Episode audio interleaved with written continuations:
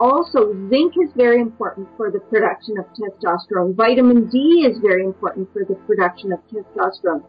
Uh, you want to not be overdoing refined carbohydrates. You you do not want to eat a low carb, high protein diet because this actually reduces testosterone. So you want your diet to be varied. You want it to have enough carbohydrates. You want it to have enough healthy fat and then it shouldn't be a problem at all in terms of, of uh, the production of testosterone. Welcome to the third episode of Chickpea Powered, the podcast dedicated to vegan athletes and entrepreneurs who want to change the world. Hope you enjoy this episode of the podcast.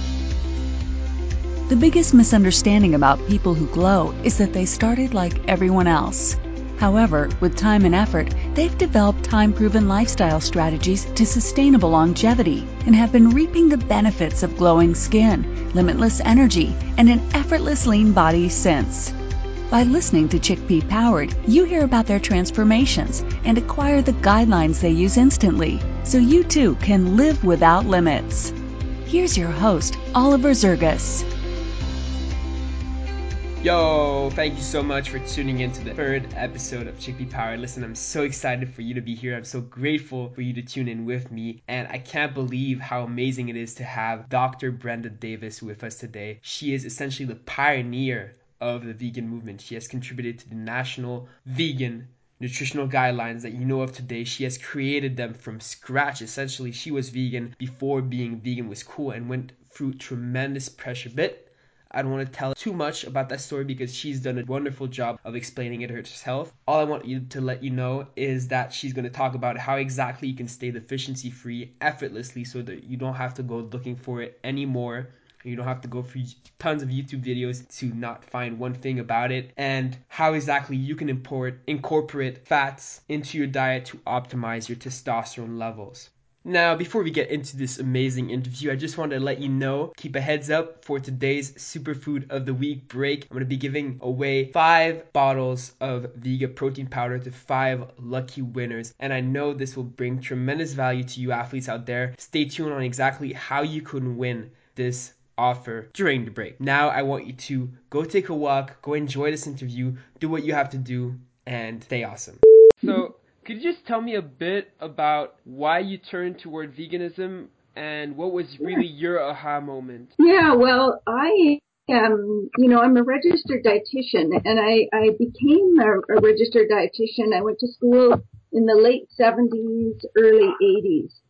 And back then in university, all we learned about vegetarian even was that, you know, it was kind of risky and we learned that vegan was just plain downright dangerous. So it was it was not exactly something that was encouraged uh, uh, by my, you know, by my education or my profession. And and so for me, uh, what I what I I ended up uh, in public health. Actually, I was a public sort of community nutritionist.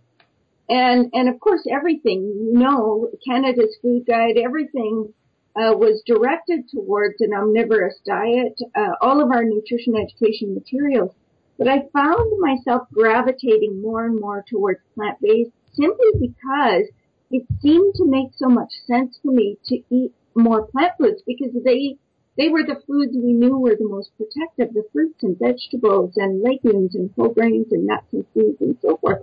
So I was gravitating in that direction. But what actually was my aha moment uh, was a little bit surprising.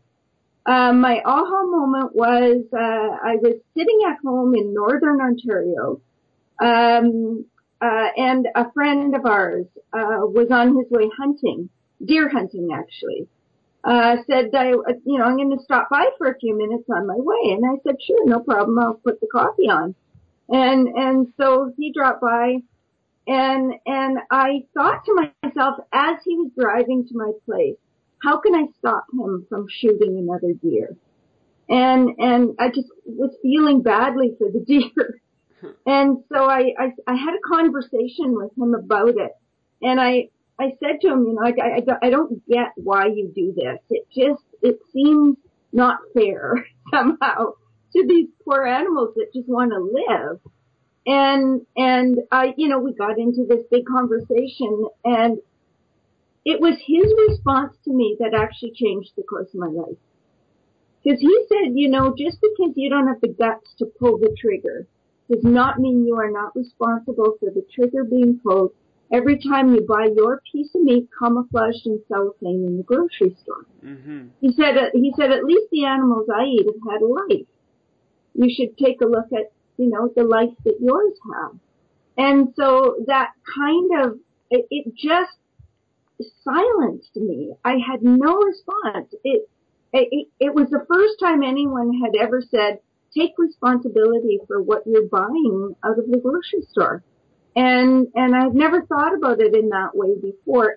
But I remember growing up, I was the kid that would pick the worms off the sidewalk so they wouldn't dry up after the rain or, you know, I, I you know, I, I, I loved animals and I, and I realized that I had become disconnected from that.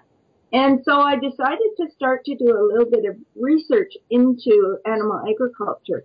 And I ordered animal agriculture journals and magazines and I read a few books. Um, and I just, when I realized that the life on the farm for animals was not the way that that we're uh, conditioned to believe it is uh, from storybooks in our childhood, that it's gone more and more towards um, a, a, sort of a, a factory. We call it concentrated animal feeding operations, but we treat animals like commodity units. And for me, um, I couldn't justify doing that. I couldn't justify being a part of a system of cruelty that, to the extent of cruelty that our system is. And I just, uh, so I thought to myself, I'm a dietitian. I can put together a diet that doesn't cause uh, horrible environmental destruction and horrible pain, suffering, and death for other living beings. And so I just thought, I'm done. Uh, I was really scared though, Oliver, because I, I, you know, I didn't know if I could continue being a dietitian. We're talking, you know, 30 years ago. Mm-hmm. And I, I didn't know if there were other vegan dietitians on the planet. I didn't know if my, you know, my uh, organizations that I belong to would, would just sort of oust me and say, well, you can't be a dietitian if you're not promoting dairy and meat and all of that stuff. But I, you know, but I decided at that point that I had, that I really did a lot of soul searching and I thought, if, if everybody who understands what I'm beginning to understand just leaves the profession, nothing will ever change. And I thought I have to have the courage to stand up and help people who want to do this for whatever reason, people that want to go on this path, I have the skills to help them do that properly. And, and I can help to educate my, my peers as well. And so I, that was the route, route I ended up taking. wow. So you were among the first that actually put the label on veganism. I, I would say so. I mean, there definitely were a few, uh, a few dietitians before me, but not you know, just uh, you could count on one hand for sure. mm-hmm. Wow. So you were surrounded by people that were saying and telling you that you had to have dairy, you had to have your eggs and meat, and so when oh, were, absolutely. Yeah. So when you were building this this diet and all the guidelines, how did you go about it? How did you know what foods would be able to complement a whole and nutritious diet? Well, it was it was quite a lot of fun. You know, uh, first of all, in 1992, I made a decision with a couple of friends who were on the same path that we would write a book about on this topic, and and so we had to start researching and and to make guidelines. For example, to make the guidelines for essential fatty acids, well, there weren't any uh, for vegetarians, and so I contacted the people who created the national guidelines and said, okay, here's what I'm thinking. Do you think this is reasonable for people who are not eating fish? And so I had the discussions with who, you know, the leading researchers sort of in the world. And we did the same for protein. We did the same for calcium. We really, uh, uh, we made the phone calls to, to the leading researchers and, and had these discussions. And so, and of course, it was a lot of, you know, math. You, you have to do the math and figure out, okay, how does someone, what we tried to do was ensure that that that whoever was following this kind of pattern would meet the recommended intakes for all of the nutrients. And so we worked from there. And it was interesting because for essential fatty acids, Canada actually had recommendations. The United States didn't have recommendations yet. Hmm. So when we, when we made our recommendations for omega-3 fatty acids and omega-6 fatty acids, well, the dietitians in the United States thought we were, you know, what are they talking about? Because they didn't even have any recommendations yet.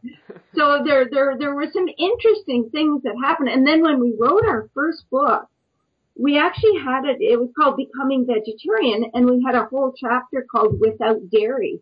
And so it was how to, if, you know, create a diet that works without using any dairy products. And the dairy industry uh, went ballistic. They, it was the first time that they had ever heard, heard a dietitian, a registered or registered dietitian say that you could survive without cow's milk.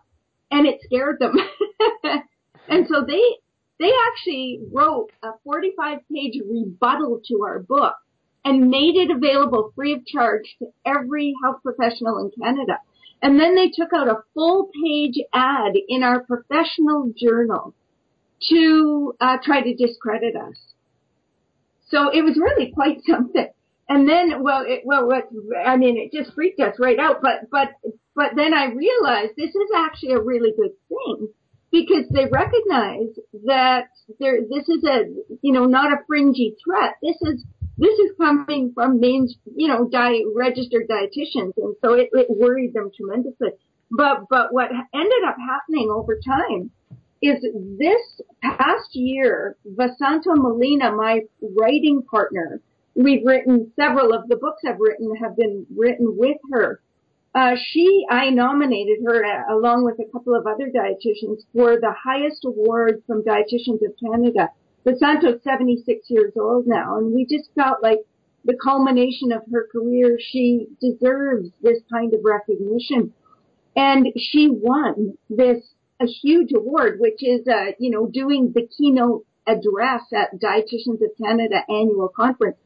And at the end of that um, presentation, one of the people responsible for allowing that ad to go in our professional journal that was trying to discredit us, you know, almost 30 years ago or whatever it was, um, actually apologized and said it was really not the right decision to make and I'm really sorry it happened.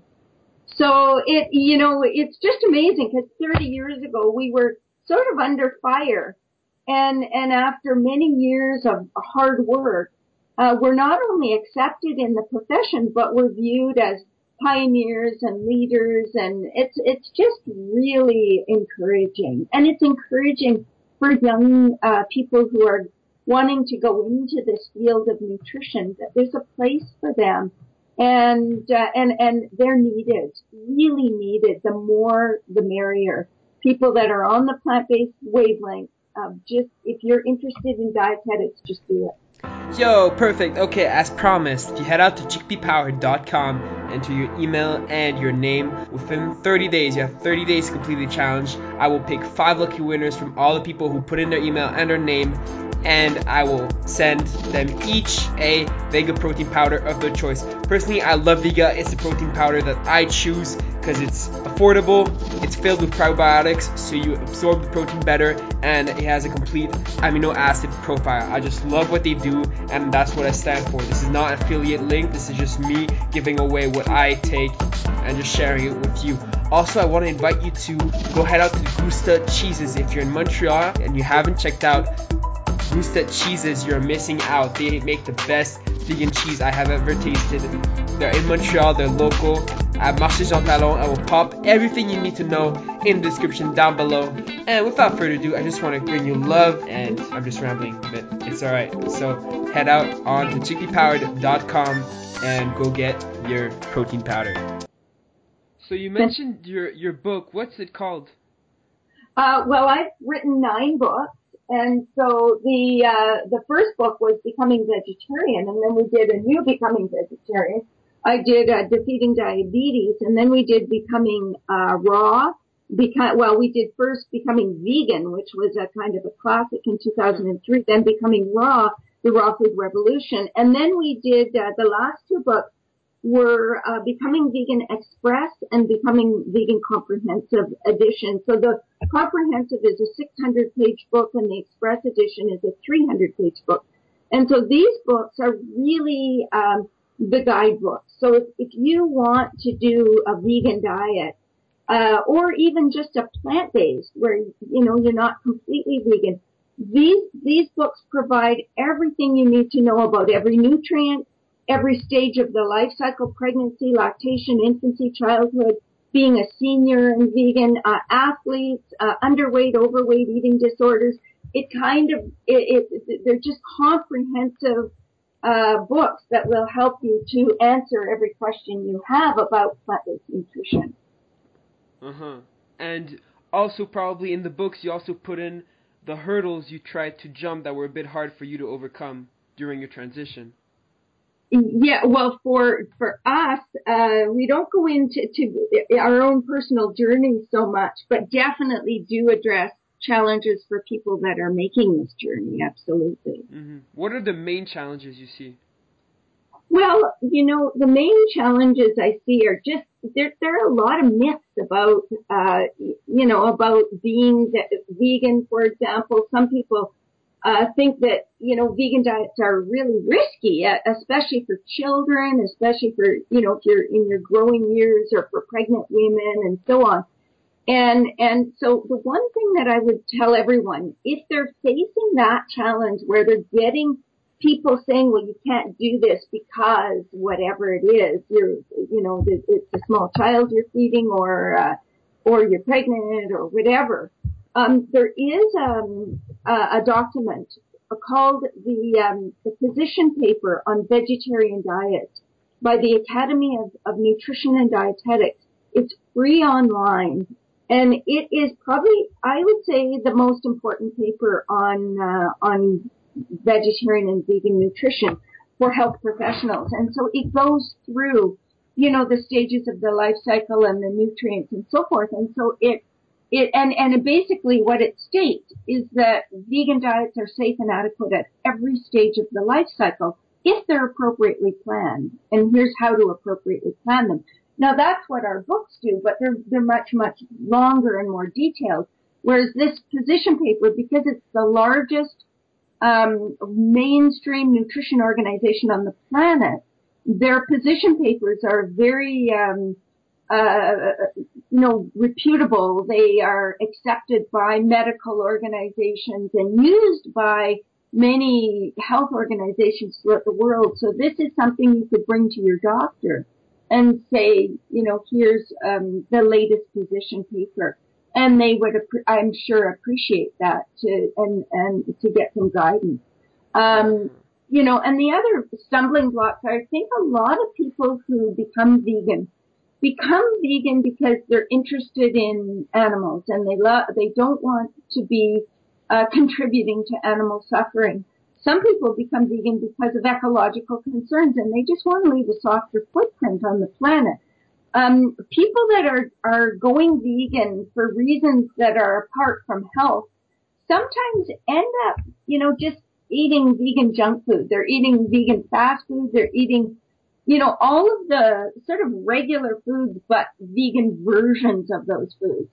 And, and sometimes their diet won't necessarily be optimal. You know, chips and, and, and soda are, are vegan.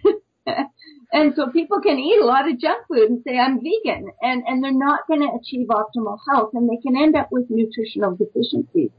And so it's really important that if you're, if you're doing it for those reasons, what you need to realize is that you, uh, you know, if you blow it and you end up sick or nutritionally deficient, you are exhibit number one for why people are justified in eating meat. You know, everybody's going to look at you and say, well, obviously a vegan diet doesn't work. And so they'll say, you know, well, there we go. Obviously we have to eat meat and drink milk.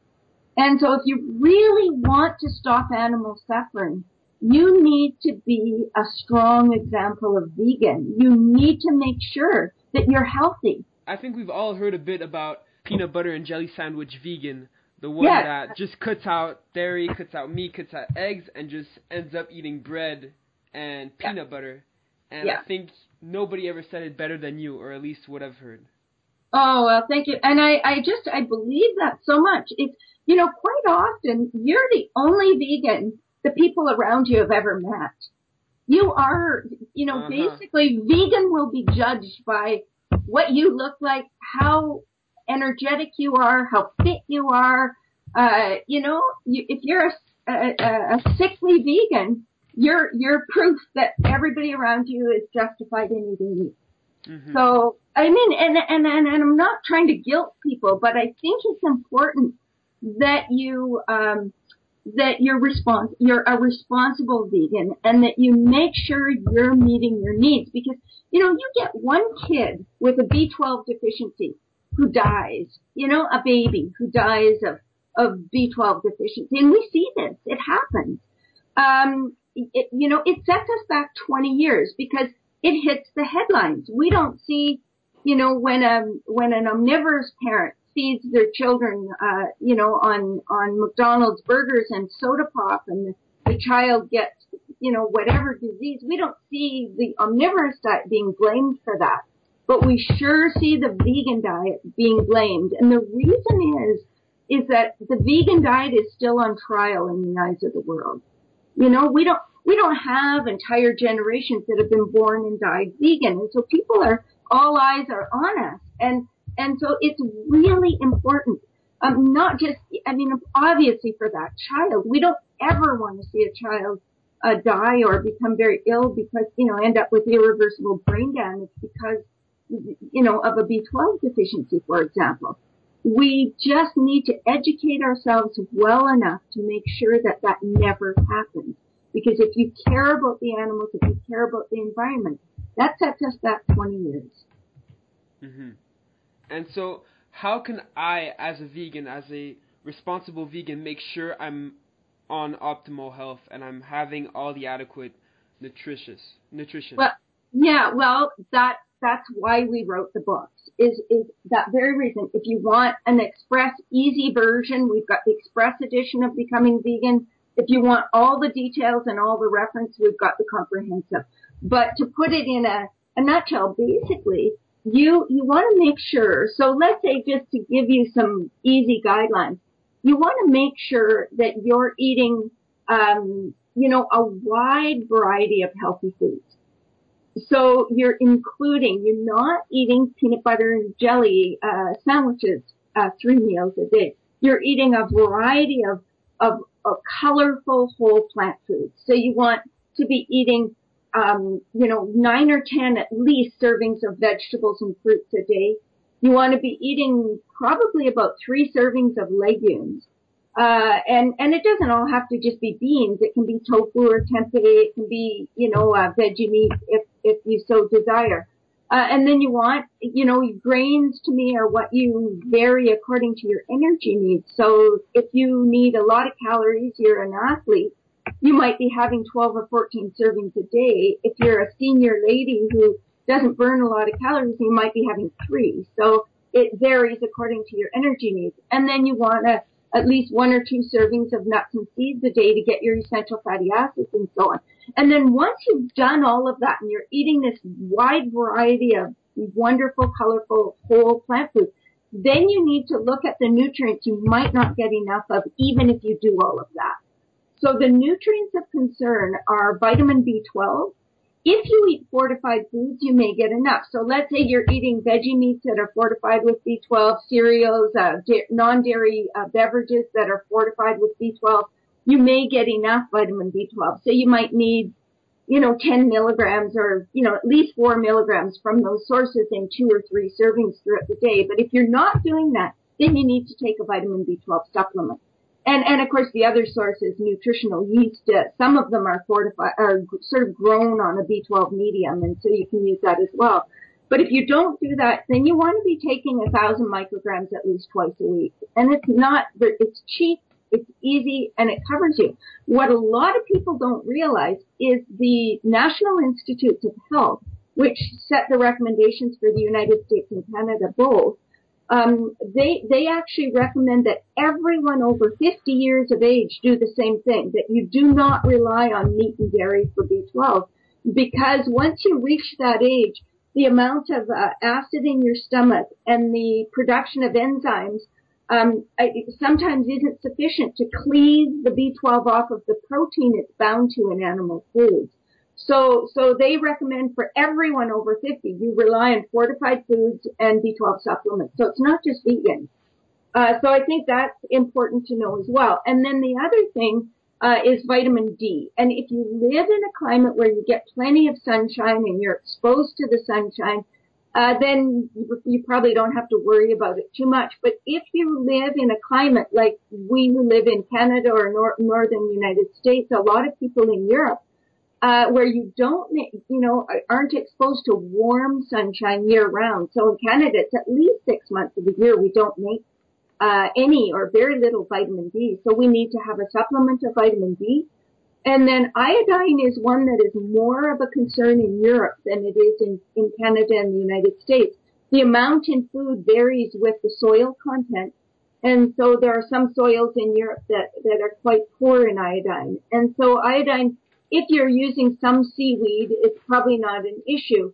Uh, but certainly, you know, if you're eating a very whole food diet and you're not using iodized salt and you're not eating seaweed, then you need to think about your sources of iodine and maybe take a supplement.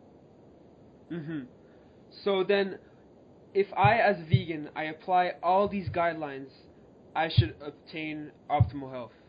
Absolutely. The only other thing that I would say you need to think about a little bit is um, I mean, certainly you need to think about all of the nutrients, the protein, iron, zinc, all of that stuff. But the other one that you may not get enough of doing what I said is omega-3 fatty acids. And so if your one or two servings of nuts and seeds don't include omega-3 rich seeds, then it could be a problem. So what you need to do there is include chia seeds, flax seeds, hemp seeds, walnuts, these are sources of omega-3 fatty acids. And if your diet is really good, you should be able to convert those omega-3s into the longer chain omega-3s you get from fish and, and, uh, you know, these, yeah, uh, eggs that where the chickens have been fed the, um, flaxseed or fish. So, so you'll get these, you know, you'll get to make these fats in your body. But if you have hypertension or diabetes or you, you, for whatever reason don't convert very well, there's another option. And the other option is a lot of people don't realize that fish actually don't make EPA and DHA, these long chain omega-3s. They get them from plants at some point along the food chain. They're tiny little plants in the ocean called microalgae. And the microalgae is what makes EPA and DHA. So the, that's where the fish get them, but we can get them from there too. And what, you know, without raping the oceans, we can, we can actually culture DHA, EPA rich microalgae and then, uh, and, and it, it's sold in supplement form and it's very available and it's not that expensive anymore. It used to be. It's not anymore. And you can take direct sources of these long chain omega-3s, um, that way. And it's probably, not a bad idea to have, uh, you know, one or two supplements a week, for example, just to kind of top up your levels. Okay, so it's really not that hard. It's essentially make sure you get adequate B12 from fortified sources or get a supplement. Yeah. Then make sure your food is colorful and varied and whole. Yeah. And then get enough sun, so exposure to sun, or get a vitamin D supplement if you're in Nordic countries like Canada and during yeah. the winter uh, the sun is not always out there. And of course, make sure you get omega 3 fatty acids through nuts like walnuts, chia seeds, flax seeds, and hemp yeah. seeds. Right, right on. Because I read your book. Yeah. and so, then as an athlete, what are the benefits I should expect to obtain once all these guidelines are in check? Well, um, you know that the studies are interesting. There's not a lot of studies, and I think I think from what I've seen, uh, a lot of people who switch over to a, a, a very healthy plant-based diet, of course, uh, that's that's the operative word is a very healthy plant-based diet. They actually see an increase in their endurance, and uh, so we see a lot of endurance athletes eating more plant-based because it improves their sort of glycogen stores and their ability just long duration for long duration, long endurance sports. And I think it's partly because their antioxidant status is better. Um, they, they, their diet is naturally an anti-inflammatory diet, and so it's you know it's it's beneficial in those ways. But but to be honest, if you look at the research, plant-based diets haven't been shown to be particularly detrimental or particularly beneficial to athletic performance from what I can see in the in the literature. So I don't think people can expect to all of a sudden, you know, break all the records, although I do know people that that's happened for where they've been stuck and they go plant based and uh, and their performance just improves dramatically. And I think it's because of those things. They have better glycogen stores, they have less inflammation, they have less oxidative stress. And so I think in some cases, and, and of course it would depend how bad your your omnivorous diet is. If you're eating a really good omnivorous diet, you're eating a lot of fruits and vegetables and you're eating your whole grains and legumes and all of that with just a little bit of some sort of animal product mixed in, uh, you may not notice a huge difference. Uh, whereas someone who's eating a, a sort of low carb, uh, high fat, high animal, you know, protein diet m- may notice quite a substantial difference. So it, it really depends where you're coming from. Mm-hmm. And the quality of the protein is still the same, if not better, between animal and plant? Well, the you know I wouldn't say it's better. Um, uh, plant. Uh, well, uh, actually, I would say the uh, that's a tough one. The the quality of the protein is there's not a lot of difference. The biggest difference between plant protein and animal protein is that plant protein is less digestible because there's fiber there. And so, so it's about 10 to 15% less digestible than animal protein. And so you need to compensate for that. So let's say the average person needs 0.8 grams per kilogram body weight of, of uh, protein. If you're getting all your protein from plants, I would up it to about 0.9 or even 1 gram per kilogram body weight. Uh, so that, that's the biggest, you know, the biggest thing. A lot of people claim that plant foods are missing essential amino acids, and they're actually not. Uh, all plant foods contain all essential amino acids, but essential amino acids made by are that you know in plant foods can be slight, you know, slightly low, and so you need that mix of plant foods to make sure you're getting everything that you need, and that just happens naturally if you eat a variety of of foods. Now, the one thing a lot of people don't know is animals do not make essential uh, amino acids. Essential amino acids are all made by plants. uh, animals get them either directly or indirectly from plants. They get them directly, like cows, by eating grass, or they get them indirectly, like a carnivorous animal that eats another animal that's eaten plants. So at some point along the food chain, the essential amino acids are made by plants. So it makes no sense to think we can't get them from plants. It's, it's actually where they come from. So, so, but, but in terms of, if we think about, um, say a, a plant-rich protein versus an animal-rich protein, uh, so we're comparing, for example, um, we're, we're comparing meat to, uh, legumes. Uh, it, there are big differences in the quality of the those foods. So, um, for example, uh, the legumes provide phytochemicals and antioxidants, and they provide tons of fiber. They have no cholesterol. They have very little fat. They they they have very low levels of of pro-oxidants. Um, it you know just goes on and on. Whereas meat, um, high levels of environmental contaminants, a lot of saturated fat, a lot of cholesterol, um, Neu5Gc, which is a pro-inflammatory molecule, carnitine, which can get converted to TMAO. Uh, you know, does, meat doesn't support a very good, healthy gut microbiome. Uh, beans do. They're, they're just, and it goes on and on and on. And so there are many advantages from a nutritional perspective to be getting your protein from plant foods. But the actual quality of the protein is, you know, that's a whole uh, different, different argument. So you're giving away something. You're giving you're giving away protein assimilation for a better whole-rounded food. Exactly, and a healthier food and one that will reduce your risk of disease and all of that. Uh, and and certainly the the digestibility issue is it's not a huge issue because we tend to get plenty of protein anyway.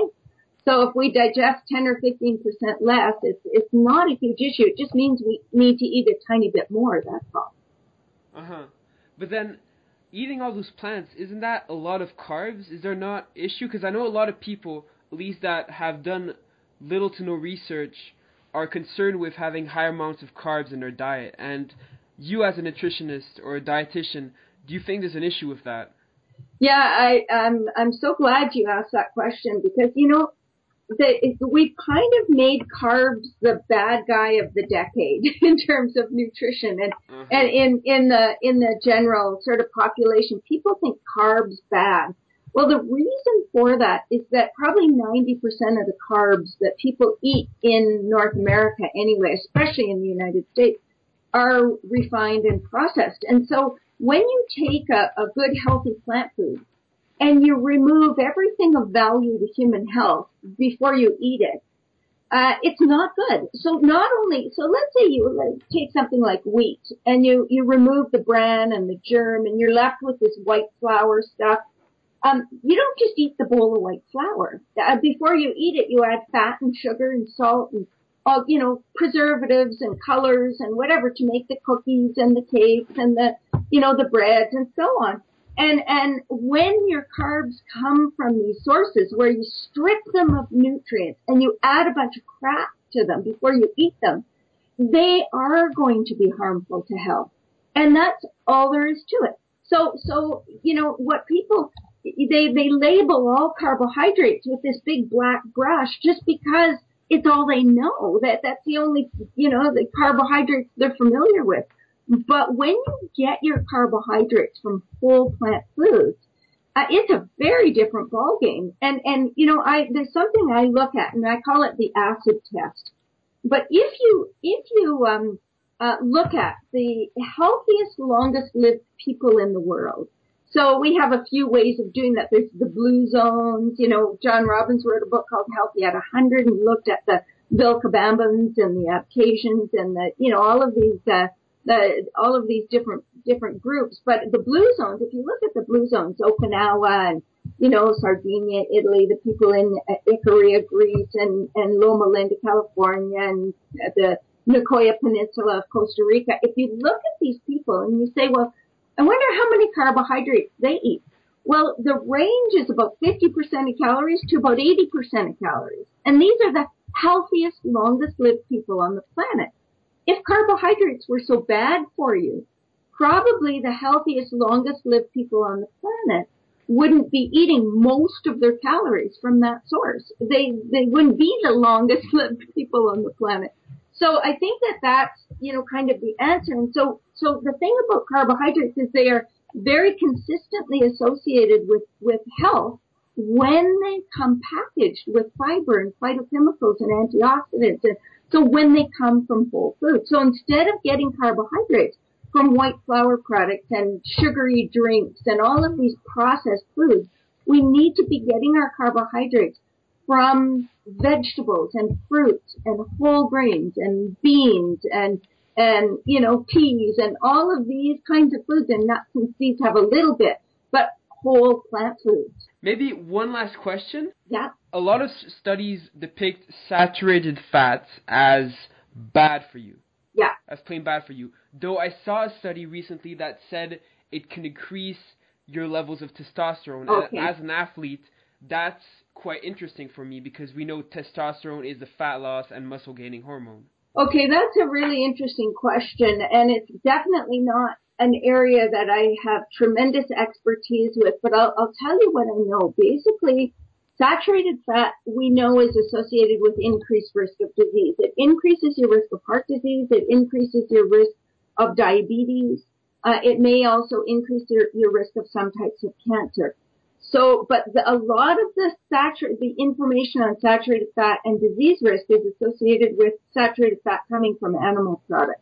Now, the, the thing to know is that every food that contains fat contains a mix of saturated fat, monounsaturated fat, and polyunsaturated fat. So there's nothing in the plant world that contains fat that doesn't have saturated fat. So for example, olives, maybe 14% of calories are from uh, saturated fat. Uh, so yeah, there's saturated fat in in all plant foods. So so it if saturated, there's no question that testosterone is a hormone that is made from you know you need some fat to be able to build testosterone or any other of our hormones.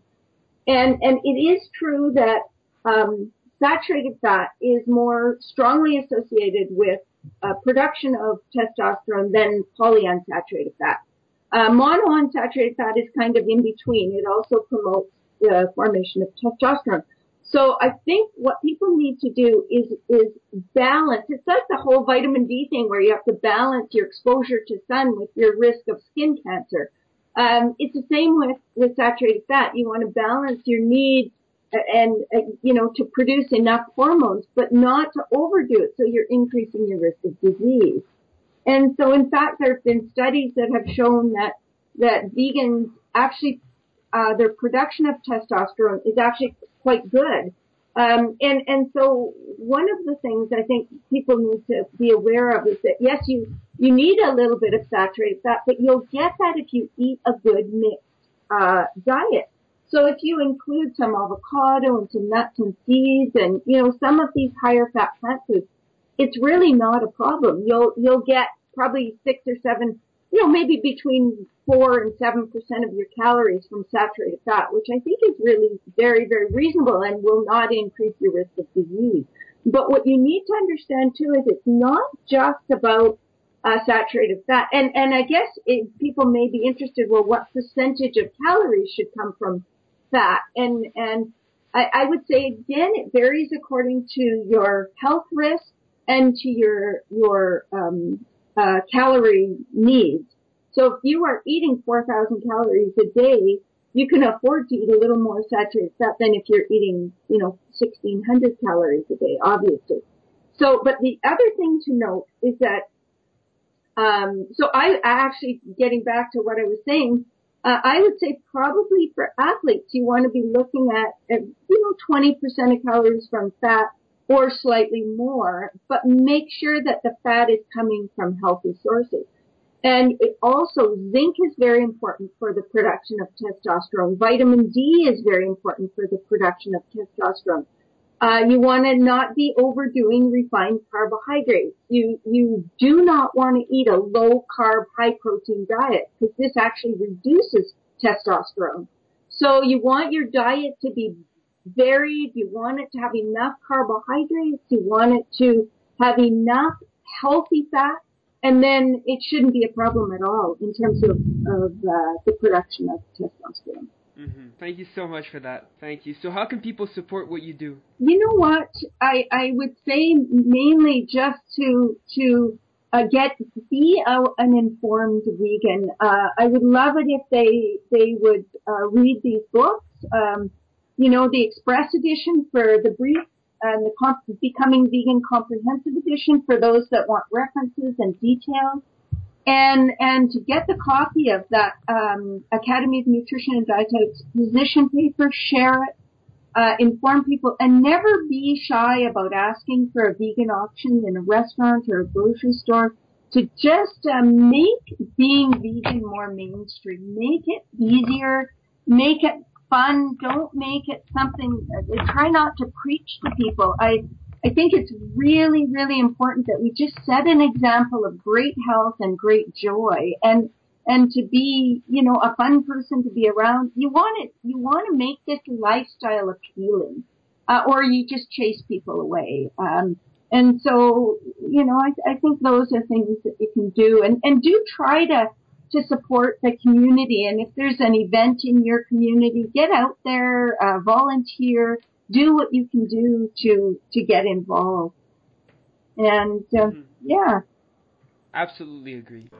Yo, if you made it this far, I just want to thank you so much for listening to the entire episode. You do not know how much that means to me. And as Brenda Davis said, I'm going to link all her books, all her amazing content down in the description, wherever you can find more information on this podcast. And I just want to send you amazing vibes. You are an amazing person. Keep up what you do. You do not know how much you are helping, even if you're just vegan and you're sticking to yourself. You are helping so much, and I just want to thank you so much for being part of this community. Okay, I said thank you enough.